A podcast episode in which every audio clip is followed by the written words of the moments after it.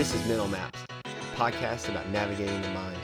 My name is Dr. Josh Waddell. I'm a psychiatric nurse practitioner, mental health counselor, and host of this show. The content of this show is focused on creating a better understanding about the mind and how you can achieve optimal well-being. Uh, before we jump into the show, I wanted to give you guys a quick update on a really cool collaboration we have going right now. If you've been following the show for a while, you know how important it is for your gut health to be at optimal functioning. And one of the ways to do that is through things like probiotics and prebiotics. And if you've listened to the show, you also know how challenging it can be to find good supplementation for that. And so it's one of the reasons that Mental Maps has decided to collaborate with Just Thrive Health. This is a really great company who focuses on making spore based probiotics.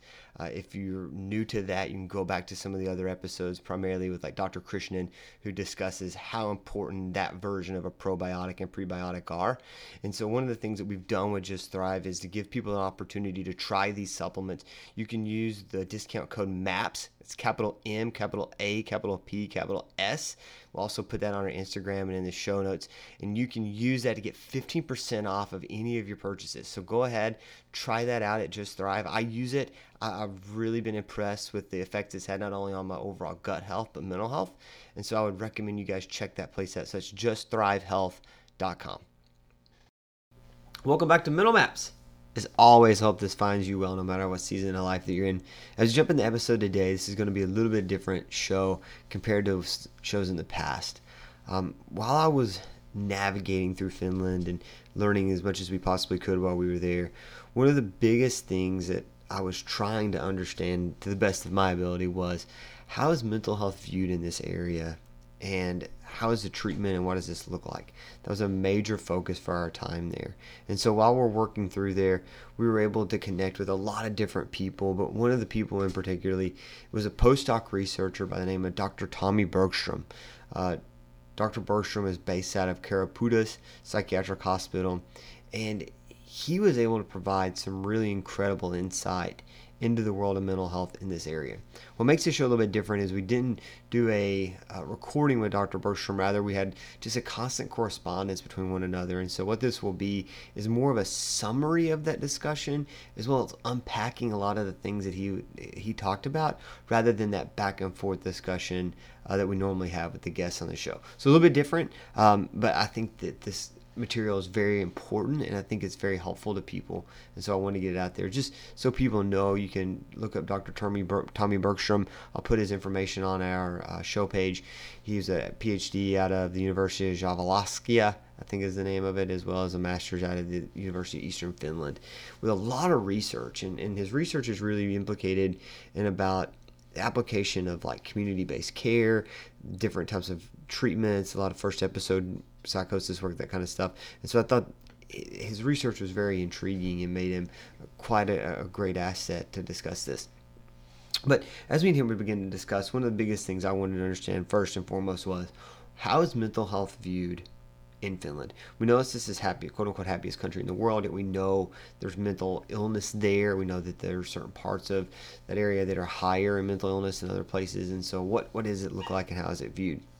And so, he as we're in this discussion, he really hit me with something a little bit different that I wasn't quite expecting. And so when I asked him what mental health was, he said, quote, I don't prefer the term mental health.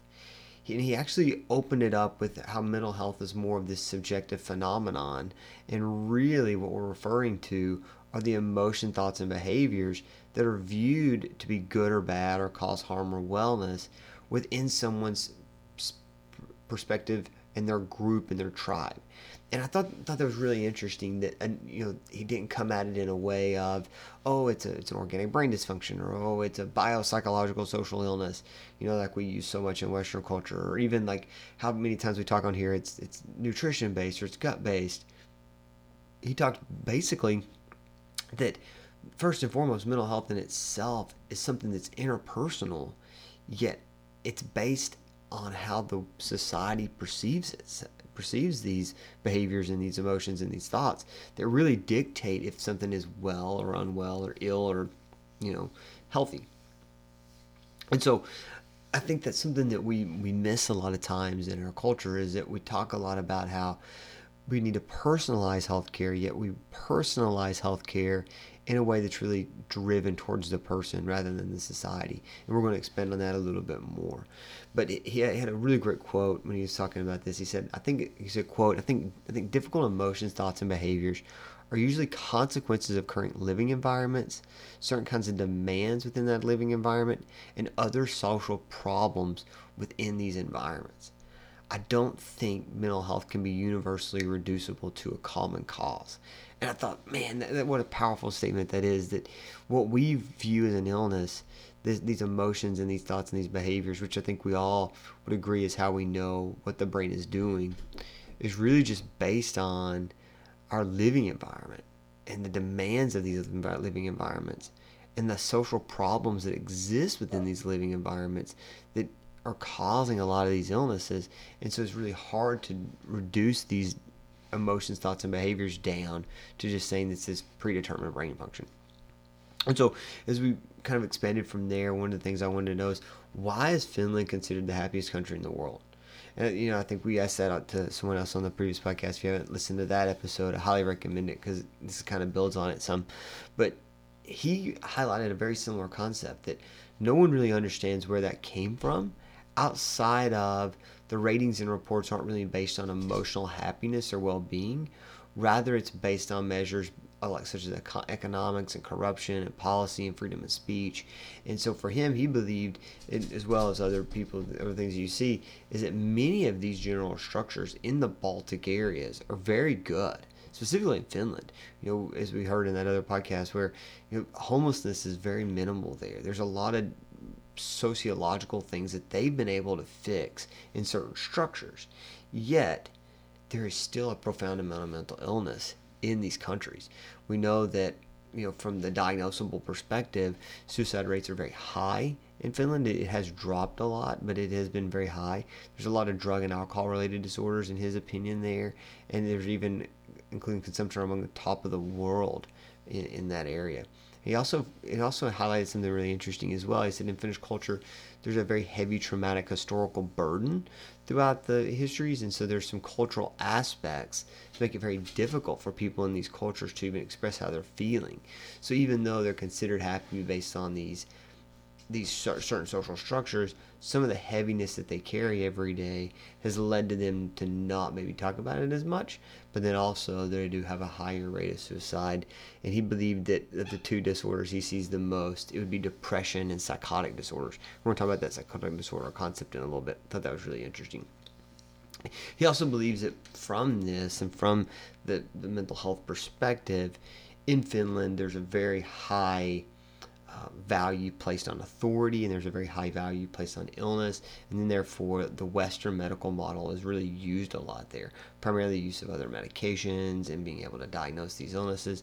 And so I think you see that even in these cultures that are pretty separated from the Western healthcare and Western point of view, our view is kind of infiltrated in a bit to be able to dictate some of the things that they're using, the way they're diagnosing, the way they're managing all of this, which can be a, a, bit of a challenge from a cultural perspective. And I think that's something that they've ran into and something he talks about a lot. And so, knowing that inside Finland has, has made these great changes, they've dropped suicide rates. We know suicide rates are still there. And so I was asking, I asked him as well, like, where did this come from? Like, how has this drop and how did this occur? And he said that suicide is alarmingly high in Finland compared to other places in Europe. Um, in Lithuania, for example, has the highest rates. And there has been a decreasing trend in Finland, and that was something that they talked about before, as they were the leader of suicide, and now it's decreased. But there has been a little bit of an uptick since COVID, and so um, on our other show, they kind of talked about that. But one of the things that he mentioned, and I thought this was really interesting, is that suicide rates really peaked in the mid 95, mid 1995, which was considered their Great Depression from an economical and a um, social standpoint. And I thought that was really interesting that he believed that their suicide rates were the highest and really peaked in this time of a social chaos. And it kind of leans into what he was saying before of the social problems within the structure that you're living in is the mover to why you're finding yourself being quote unquote mentally ill. Because prior to this, there had been a reduction throughout the 80s. There have been some global uh, or some national projects done in that area. which has been very helpful. Uh, you know, the the need to supplement with vitamin D and the bright light therapy has been really helpful to them over there because they have times of like permanent darkness. We've seen that same thing here in America, primarily in the northeastern states as well as in Alaska. The need for that bright light therapy, the need to supplement with vitamin D. Um, people who are elderly needing to supplement more with vitamin D because maybe their stomach isn't being able to absorb that vitamin D as well as you know a younger person.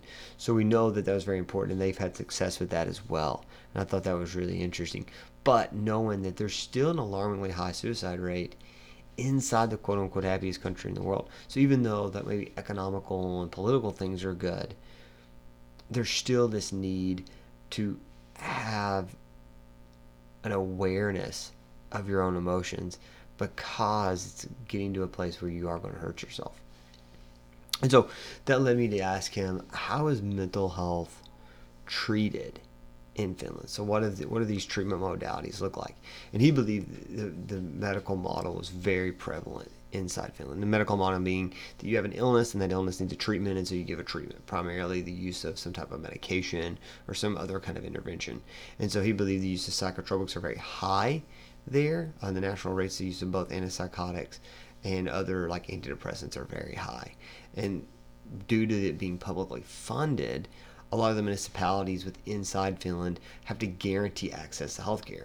However, following that Great Depression in 95, these healthcare systems have had major organizational challenges to offer these adequate services. And so this is another reason where they kind of push to continue the treatment through the medical model. And I think America sees a very similar situation. Whereas in America, we find ourselves with a large amount of people accessing care with not a large amount of workers. In Finland, they have a high amount of workers per capita. He said it's actually very high when you compare it to many of the other countries around the world.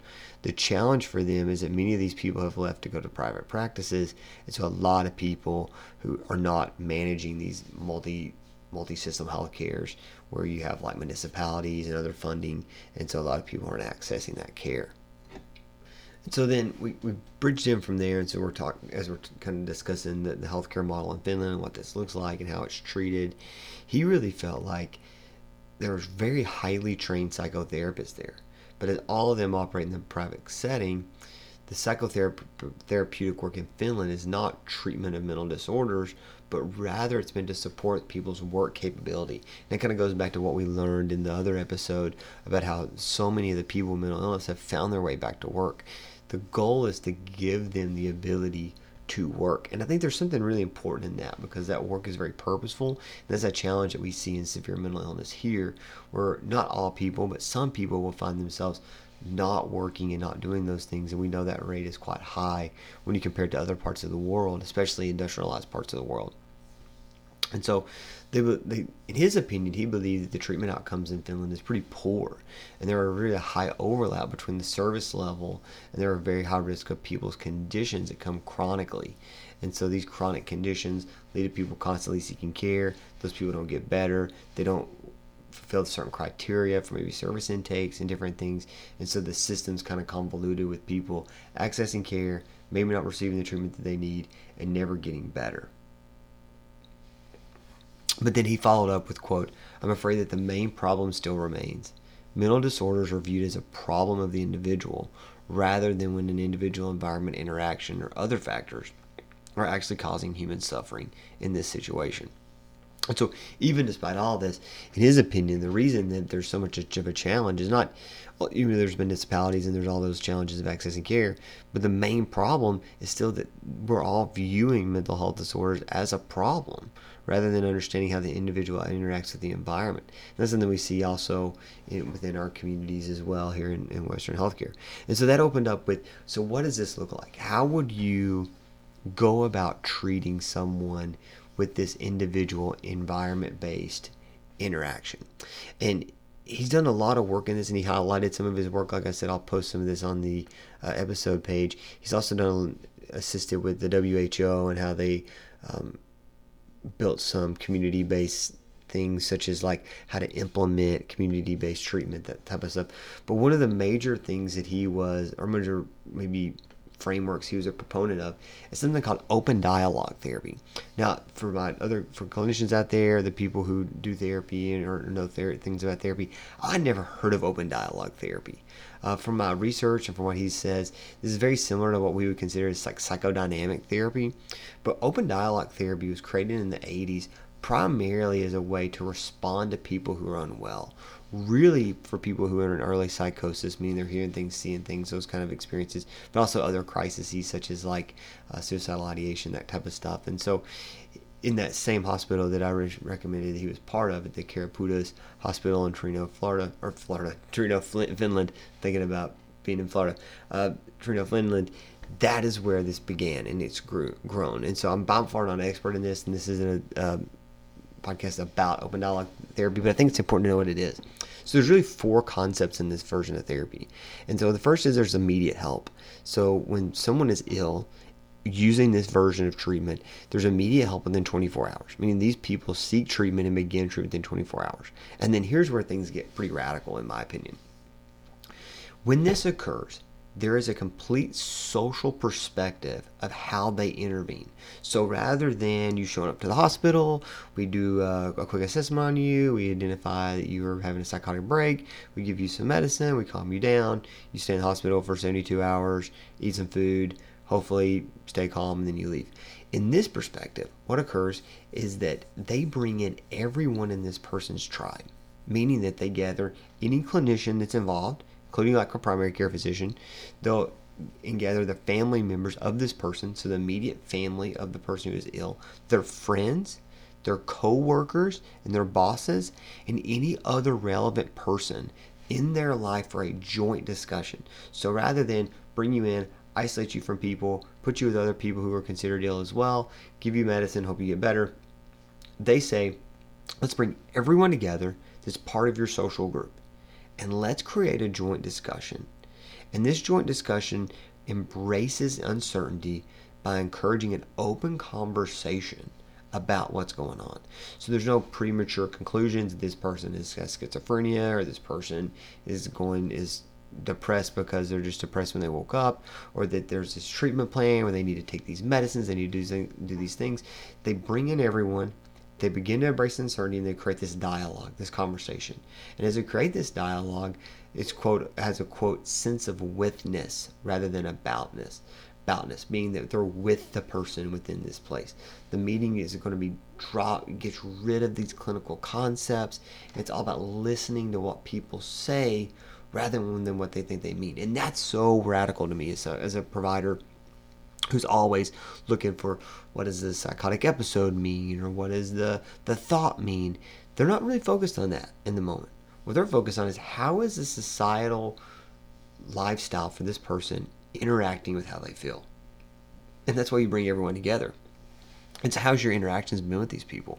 What does this look like? What kind of demands are you? Is there abusive fathers there all these different challenges? And here's where it gets pretty crazy is that open dialogue approaches led to a reduction in hospitalizations, the use of medicines, and recidivism when compared to standard treatments. Seikkula and colleagues in 2006 completed a five year study that found that 83% of patients had returned to their job or their studies or were looking for a job following their episode of having being psychotic.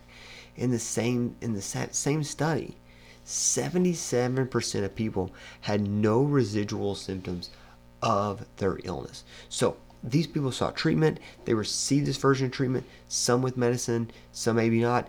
They get better. Five years later, they're still in a job, they're doing their studies, they're doing those things, and 77% of them didn't have residual symptoms.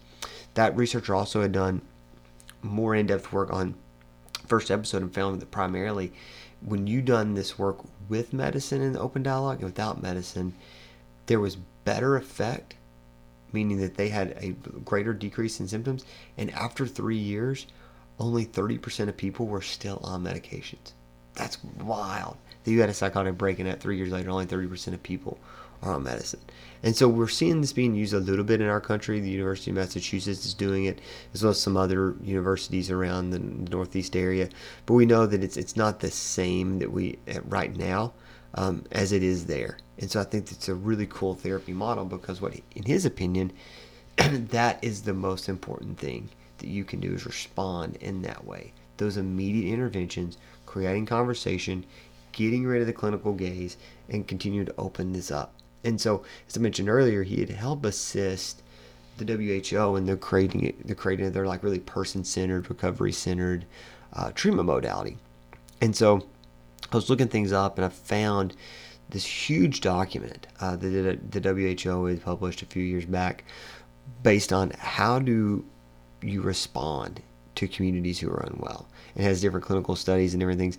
If, if you uh, anybody's interested, please just drop a, a message and I can send you the link to it because it's, a pretty heavy document. But I thought I pulled out something that was really important to me because I thought this was really highlighted the importance of this open dialogue there. Because remember, he helped create this for them. Um, he was part of this huge team who who helped this. And so, just going to kind of read a quote from this because I think it's really important. It says, "quote." Although some countries have taken critical steps towards closing psychiatric and social care institutions, this is the WHO addressing um, the changes that are occurring in all over the world for mental health care. Simply moving mental health services out of these settings has not automatically led to dramatic improvements in care. The predominant focus of care in many contexts continues to be on diagnosis, medication, and symptom reduction. Critical social determinants that impact people's mental health, such as violence, discrimination, poverty, exclusion, isolation, job insecurity or unemployment, lack of access of housing, social safety nets, and health services, are often overlooked or excluded from mental health concepts and practices. This leads to an overdiagnosis of human distress and an over reliance of psychotropic drugs to the de- detriment of the psychosocial interventions a phenomenon which has been well documented, particularly in high income countries. When I read that, I think about all of the challenges we see today in our in our healthcare system. And so many times we get very frustrated on we just need more workers or we need more resources or we need more medicine or we need better medicine into a case that is needed. There are a need of in certain instances, especially in physical health illnesses.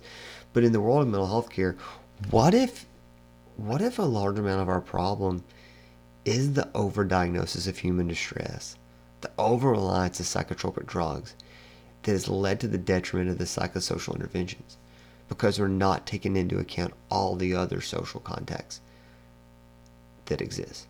And we know this happens. We know this is something that we struggle with.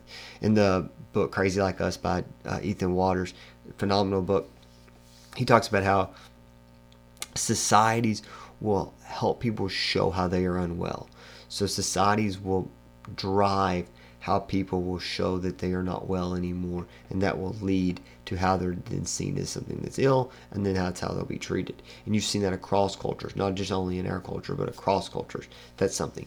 And so I think what you then see is this lack of improvement from a lot of people because we're not taking into the social concepts of what's going on right now. And that that is really important because I think that is where we have some really big challenges and really big issues in that way. The other, there's so much information in that um, article I was talking about and that paperwork I was talking about. But what we know of is that in other countries, specifically in Finland, one of the goals right now is this huge community based model that's helped decrease suicidality already and is continuing to be a major factor in treating mental health because it's removing the term of mental health overall and putting it on the community and the person interaction between one another. I also asked him how social media was impacting this. So when we're talking about community and we're talking about personalization, a lot of people's community is driven outside of the physical realm and in more of this like virtual world in, in his opinion as a clinician in the hospital, it's hard to say how social media is really impacting the mental health in Finland. He said, quote, many people adopt a medical narrative from social media and thus they'll seek help, which that's led to, as we've seen in this culture, a lot of inappropriate use of treatments. What we see right now, you know, I'm recording this in 2023, and we're currently in the Adderall epidemic, and a lot of the other challenges that we're seeing with medications, just with the overprescribing we're seeing these in other countries as well too, and it could be that social media is a major driver in this. However, in his opinion, social media does hold the ability to help because it does create these social relationships that people normally wouldn't have. And so there's like pros and cons with the health, just like it is in this country. They also see the very similar things of self esteem and etc. there. So you have the challenges, you know, with medicalization, maybe improper use of knowledge, self esteem, that type of thing. But you also see where they create these li- these livable relationships with people on social media, and thus can help those because we know how important that is.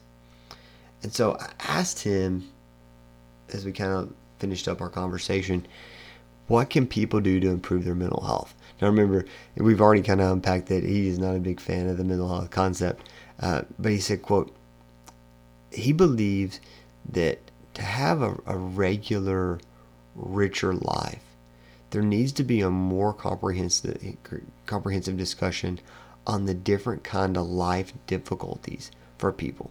So primarily, what we all consider good, bad, uh, strange, or proper, exceptional, or weird, all these different stuff. How we all see that, what we find problematic, and what we find as a challenge.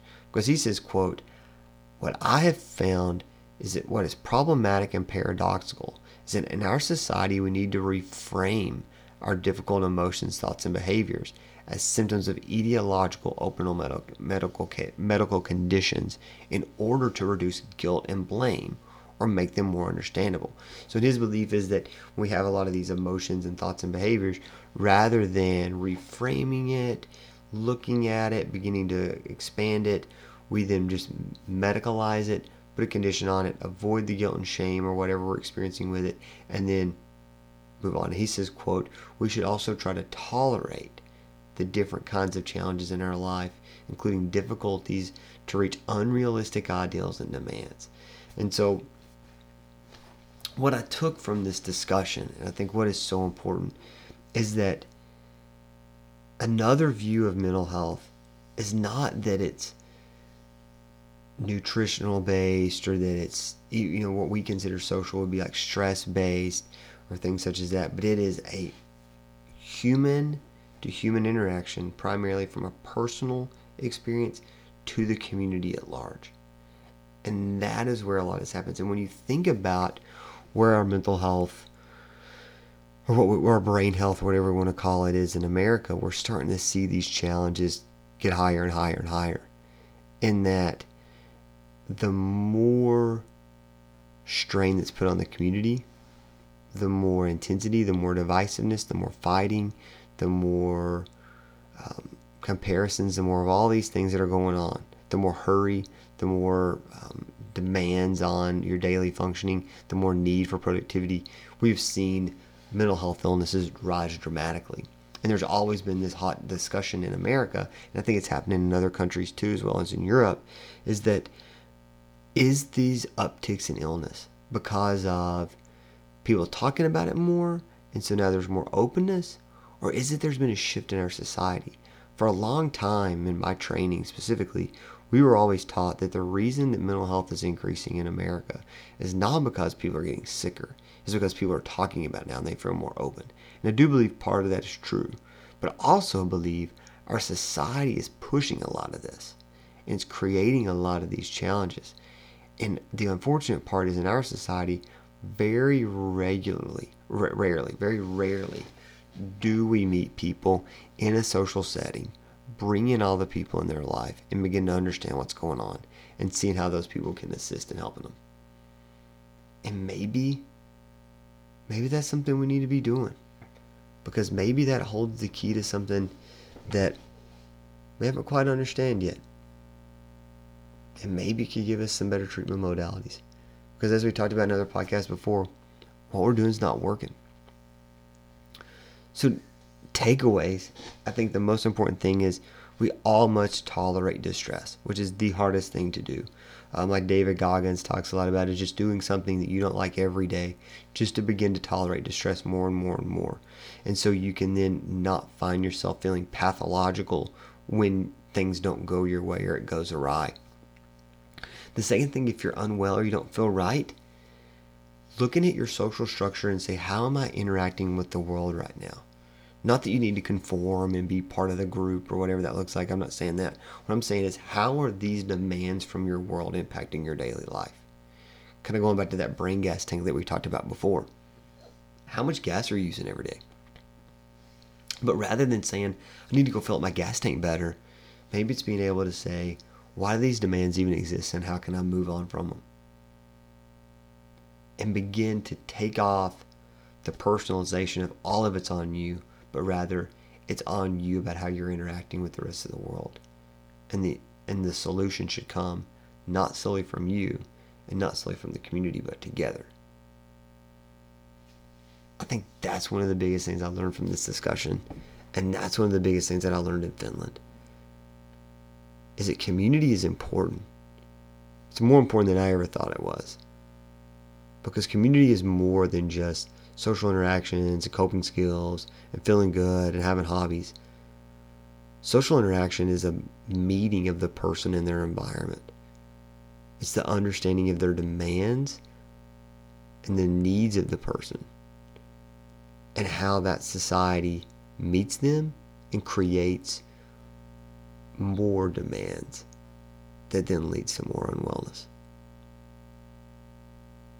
So if you're not well, Look at your tribe. How those demands, how those experiences impacting you. Don't know what you need to do. Don't know where you're at in that. And not to say you don't need to not seek care, because if you're not, if you're unwell, reach out. But it is something that you think about and as a clinician. Man, this is something we need to be thinking about when we meet people. When they come in and say they're depressed, are they really depressed?